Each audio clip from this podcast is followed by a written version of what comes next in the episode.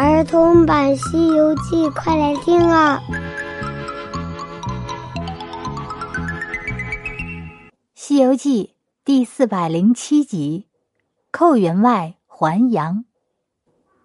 小朋友好，我是永桥姐姐，我们接着来讲《西游记》的故事。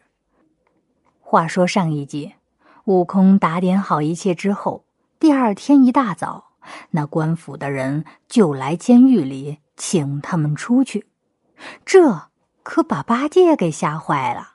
八戒觉得今天又要挨打，悟空让他放下心来，保证今天不会有任何的事情。果然。正如悟空所说的，到了厅堂之上，这些个官员们都非常的热情，邀请他们上座。那些个官员上前赔礼道歉，并对三藏说：“长老啊，昨天你们来的着急，也没问清楚到底发生了什么。”三藏合掌鞠身，又把昨天的事情说了一遍。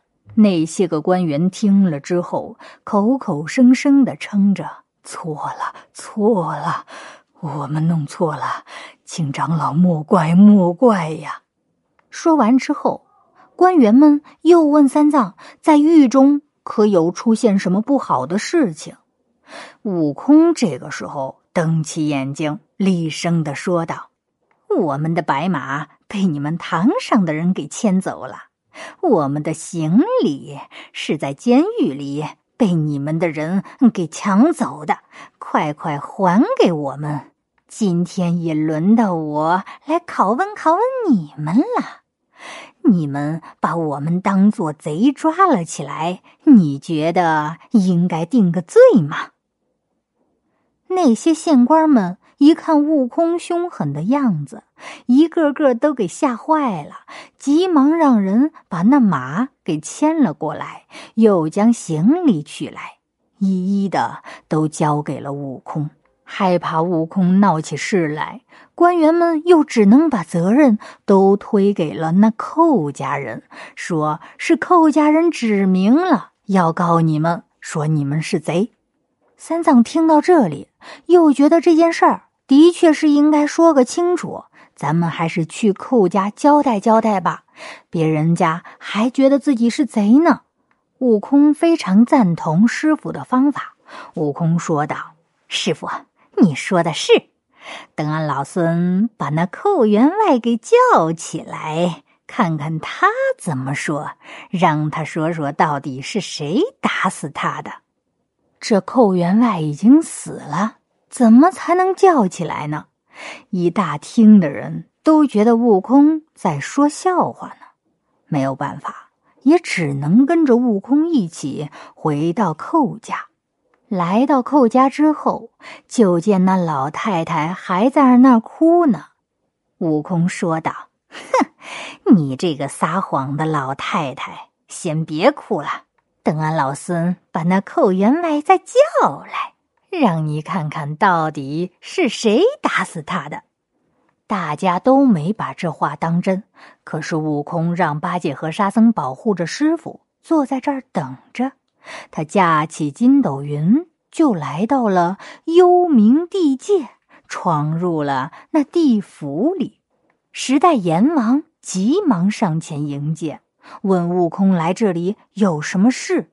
悟空就让他们查一查那同台府地灵县的斋僧的寇洪，他的灵魂在哪里？是谁将他给收了？十代阎王说道：“哦，你说的是那寇洪善士呀，没有鬼差把他的魂收了，他自己到这儿来的。”遇到了地藏王的金衣童子，那童子带着他去找地藏王了。